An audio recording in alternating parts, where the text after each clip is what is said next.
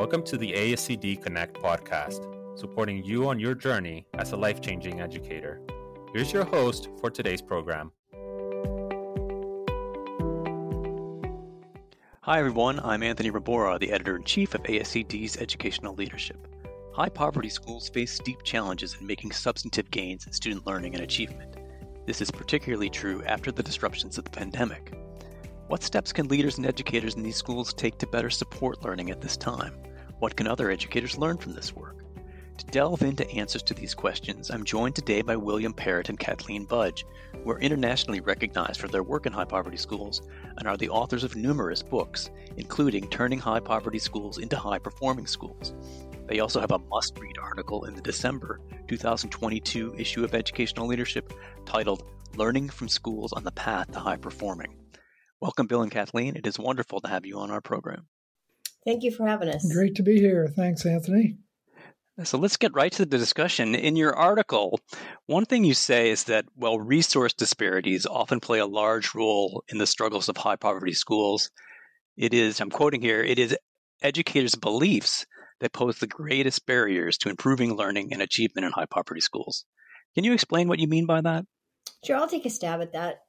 So we never want to minimize the fact that there is a disparity in resources often available to high poverty schools, and it makes a difference. Teachers, sometimes they do, but often they don't have any control over that. But the thing they do have a control over is what they believe about their students' capabilities, about themselves, their capabilities, and their colleagues. And if you don't believe that kids can do well despite the challenges, given the right supports, if you don't believe that you have the capacity to do it, if you're not confident in your colleagues' ability to do it, that barrier is it's hard to get over that one. So that's the one that we have to tackle first. We have control over it, and it's something that if we don't tackle it, it's always going to be in our way. So as you both know, there's been a lot of interest lately in accelerated learning interventions to help students make up ground in the wake of the pandemic. But you emphasize that in your experience working in high poverty schools, that schools generally don't intervene their way to better academic outcomes. Can you talk a little about what you mean by that? Well, for years, as we've worked with schools and talked to groups and worked with leaders, I've listened to Kathleen utter the phrase, you're not going to intervene your way to high performance if you have a significant number of the kids in your school that are low performing.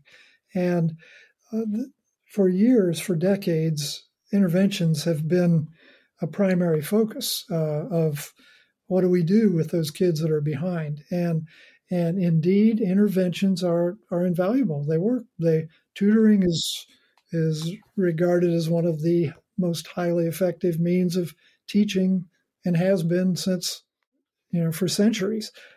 That said, you can only do so much if you have a school that is dominated by low performance with interventions. And we've seen it again and again and again, where the focus is on tutoring and pullouts and catch-ups and all kinds of strategies that can and have been proven to be effective, but we've yet to find a school that has clearly raised its level of performance and student success, or they would tell us we did it through interventions. The thing about interventions is all of the schools that we studied did use them. They increased the week, the day, they had tutoring, they had after-school programs, they had interventions. The thing that they also had that is they had improved the everyday, what we would call tier one instruction. And that's the problem with interventions, is that if 60 or 70% of your kids aren't meeting standards in reading and math and science, social studies, whatever your state looks at, you can't have enough interventions. There's not enough time in the day. And the problem is we want to have better teaching of those students in the beginning before they need interventions. So that's the dual piece there. Too often we think, we can close gaps in places that have lots of kids who are not meeting standard by giving them more, when in fact we need to make sure that the quality of what we gave them in the first place is good and is meeting their needs. Mm-hmm. And so that's really what we mean by that, is that you'll have to deal with improving tier one instruction, and you'll have to do it collaboratively. Which is what we found occurring in the schools that we studied. As Kathleen said, they did indeed use intervention strategically and carefully, but they also focused heavily on the reality that if we're intervening, if that's what we're going to do most of the time with these kids, they're going to be out of the regular classroom. They're going to be elsewhere in the building, or they're going to have to be going a lot more to more school. So that's the gist of it is that we find is probably the most difficult throughout public schools that we work in, is facing that reality that our classroom instruction is not as effective as it should be. So you also stressed the importance of leadership capacity and commitment in turning around high poverty schools in this way. So what's your central message to district and school leaders when you begin working with them?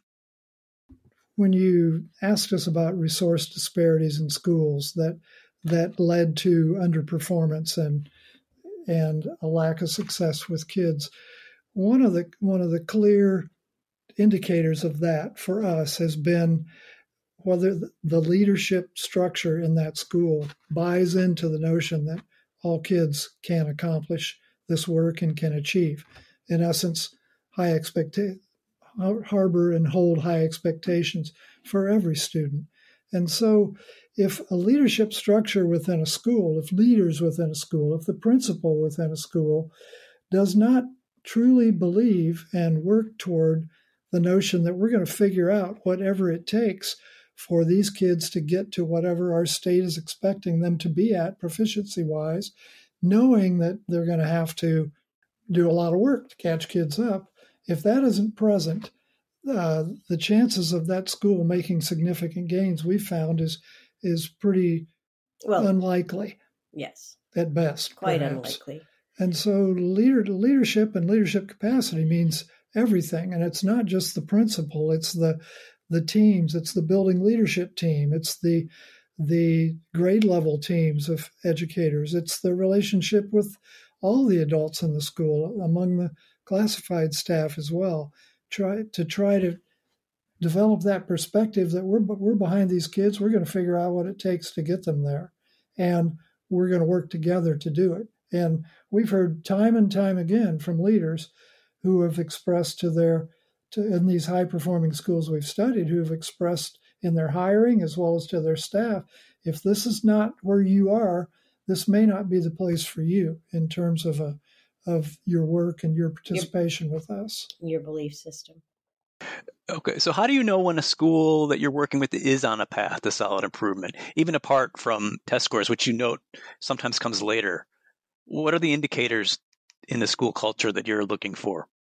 You do see a change in the school culture. And interestingly, it isn't that they purposefully worked on school culture. It's that they actually did something that improved their skills to actually improve learning for kids. And out of that success comes a belief in their kids and in themselves. And that's a part of what leads to self-efficacy and what leads to collective efficacy. And I guess what I would say about that is you can see that teachers raise their expectations. That's a cultural, that's a value, it's a belief, and it's a norm. In Disrupting Poverty, Five Powerful Classroom Practices, that book, we spoke a lot about the five elements of classroom culture. And, they were caring relationships, high expectations, committing to equity, professional accountability for learning, and courage and will to take action. And those things all came about, and you can see them when you see teachers persevering. So when we go in and we're working like a school that we wrote about for the December issue, we saw relationships improve between teachers and kids. We saw their expectations go up. We saw them leveling the playing field, either as a school or in their own classrooms. We saw them persevering because they understood and believed that they had professional accountability for student learning. So when a child didn't learn, they moved away from blame and go back to the drawing board. So those cultural elements that we speak of actually in both of the books are the ones that we begin to see when we know a school is on a path to improvement. So I can provide or offer a very specific example, not necessarily of everything Kathleen's talking about, but this came to us in our last study from a principal, and we realized, well, we've known this a long time, but he said it really well. When we asked him basically the same question, what did you have to do? Where did it start? What did you do to modify and to improve the culture of this building? And he kind of chuckled and he said, well, the first thing I did was right out there. And he pointed to the front desk in the building. And he said, that role of the person that greets the families, the kids, the visitors to the school is incredibly important. And we've made adjustments and we now have the most welcoming, inviting person you could imagine. So that's something that is a clear indicator. When anybody walks in the school, is it friendly? Is it welcoming? Is it happy? Does it smell good? Does it look good? Is it kids smile? All of that. Hugely important. And if that's in place, chances are you're going to find a lot of other good things in place as well. I see. I do want to follow up on something Kathleen said about collective and self-efficacy and the importance of that in this work. But given the difficulty of this work and the frequent setbacks that educators are likely to face, what are the best ways for leaders in schools to cultivate that sense of efficacy in teachers? They have to. So first of all, there has to be a if you look at even what we referred to in the article, this isn't necessarily our expertise, but we sure see what Jenny Donahue, I think I'm saying her name right, what she talks about when she talks about the conditions that have to be present for teachers to develop collective efficacy. And a part of that inside of that is self-efficacy. One of the things is teachers have to be leadership positions. They need to be making decisions that are important about what they're going to learn and how they're going to learn it.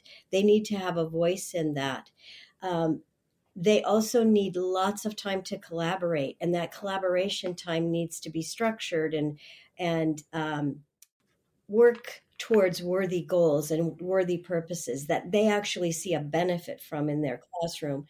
They need to have professional development that isn't just sit and get, that actually has an opportunity to get the information, practice the information, be coached on the information, fail in a safe place, be respected as a professional in that learning environment. It's a lot. There's a lot of pieces there that go together. And they also, the other thing that is probably important to mention is it's not just the classroom teachers, all those other people that are adults that are in the building, the specialists, all those folks have a role in developing a sense of collective efficacy as a school. And again, that's where high quality tier one instruction augmented by high quality interventions is going to result in kids learning more and a sense of the colleagues collectively feeling like we can do this.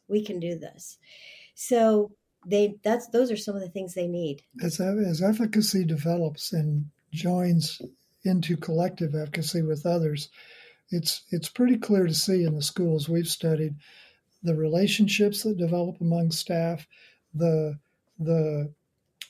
attention and capacity they can give to a focus on results as opposed to effort, meaning we're not so focused just on what we're doing, it's what we're doing and its effect, and we understand that. Those are key elements of self-efficacy as well as collective efficacy that clearly set classrooms and teachers and leaders and schools apart. If you're in a school where you don't have a leader that truly understands the significance and importance of building collective efficacy or helping individuals reach self-efficacy, you're going to have an uphill climb to meeting the needs of the kids. So you've been doing this work in high poverty schools for many years now. I was curious, has anything changed in your approach or your philosophy? Are there any ways you've had to adapt or evolve your work in recent years? So, yes, I would say it's hard and complex work, and we're more confident of that. That said, we're also, I think, more efficient in knowing those leverage points, like building a quality leadership team to start the work, focusing on literacy as your first endeavor, improving literacy, because it's a gateway skill. You know, we know more now from learning, both from those that are high performing and reflecting back on what they did and what we have done with schools as they've started wherever they are and moved forward. And if you're looking for a floor, we often get asked that, where do you start? What's the most important? We've yet to find one that is more important than a sincere, significant commitment to equity. And if you don't have equity going on in your school, whether it's instructional, whether it's materials, whether it's competence and placement of teachers, placement of kids, outreach to family. If you have issues related to equity, you're never going to be able to reach the successes that you can and that we see these schools that they, you know, it's kind of like every question that comes up, whether to do something or not do something or start something, they always base that in these schools. Well, what's it going to do for all kids? Yeah, and that's clear from the article. So what's one thing you'd like policymakers or political leaders to know about the needs of students who are in poverty? If you have to boil it to one thing, or if one thing rolls off my tongue, that I have a shot for in an elevator or wherever for a policymaker to know, it's that we as a nation have designed a system of public education that is intended to provide an education to all kids. And we've watched the evolution in school districts over the last 20 to 30 years of the use of the word all. They now have it in their vision statements. They now have it in their mission statements. All kids, all kids. And it's one of the easiest conversations to be able to have is to ask, you mean all kids, right? Yeah, we say it, all kids. Well, that means all kids, and that means you've got to have a level playing field. There's no question that kids can achieve, will achieve, and do achieve. We've got models, examples around the country, around the world. And I would say it differently than that. I don't think I would say that we have a system that is for all kids. That's the problem. We have a system that's for some kids. That's built around some kids doing well. And it is, if you haven't committed to all kids, each kid, then you won't be leveling the playing field. You won't be doing the things that you need to do to improve instruction, say, excellence in instruction, classroom to classroom, so that because most teachers know in any school, most teachers are going to tell you, oh, that's the really good teacher, that's the okay teacher. We don't have a system that really educates all kids, but we have schools that have done it and done it better than other schools. And I think what I would want them to know is I would want them to know that it isn't that it can't be done. It's that we have never had the will to get it done. And it starts from we have never had the will to fully fund preschool. We have never had the will to fully fund what we need to do with kids with disabilities. We've not had the will to say that kids, regardless of the neighborhoods they live in, they're going to go to a school where the technology works and they're free from whatever kind of toxin that might be in that school. It's a will thing. It isn't that we can't do this. We can do it. But there are some basic things. I mean, there are some things like, let's just teach every kid to read. If we just started with that, if all we did was teach every kid to read, it would make a huge difference in our society. Right. A lot of layers of inequity. Okay. So I'm running out of time, but just really quickly, I want to ask you, what most inspires you in the work you do in high poverty schools? What are the things that keep you going? You know, I love this question. I think what most inspires me when we go in and work in a low performing, high poverty school that's committed to the work is their desire to do well, to make a difference and to do well. And we don't give teachers the benefit of the doubt on that. We don't give principals, and we certainly don't give kids enough that we all want to do well. And we see that's inspirational to me. We see that when we go in and work with a school that wants to do well. They want to be better for their kids, and their kids want to do well. So that's what inspires me. I'm mostly inspired by the faces of kids. And when I see kids that experience the joy of learning and understanding and kind of figuring out why they're there and what they're doing, and it happens of all kinds of kids in all kinds of schools, that inspires me. But I'm also inspired by that look or that aha that I've seen so many teachers and principals and leaders have when they realize that this work can be done, that they can take kids places they never thought they would be able to, that their peers don't think they can, and they begin to figure out the basic elements of what has to be done in these schools. And that kind of joy, I mean, that gets back a little bit to the notion of this is not a one-shot workshop kind of deal. It's not a one book you read. It's hard work. It's hard work that when you sustain it, you'll see these looks and hear these inspirational thoughts and pictures will form of the staff and the people that are doing the work. Thank you so much for sharing your ideas and expertise with us today, Bill and Kathleen. It's always inspiring to talk to you. And thanks to all our listeners for tuning in. To read William Parrett and Kathleen Budge's article in the December 2022 issue of Educational Leadership, go to www.ascd.org/el.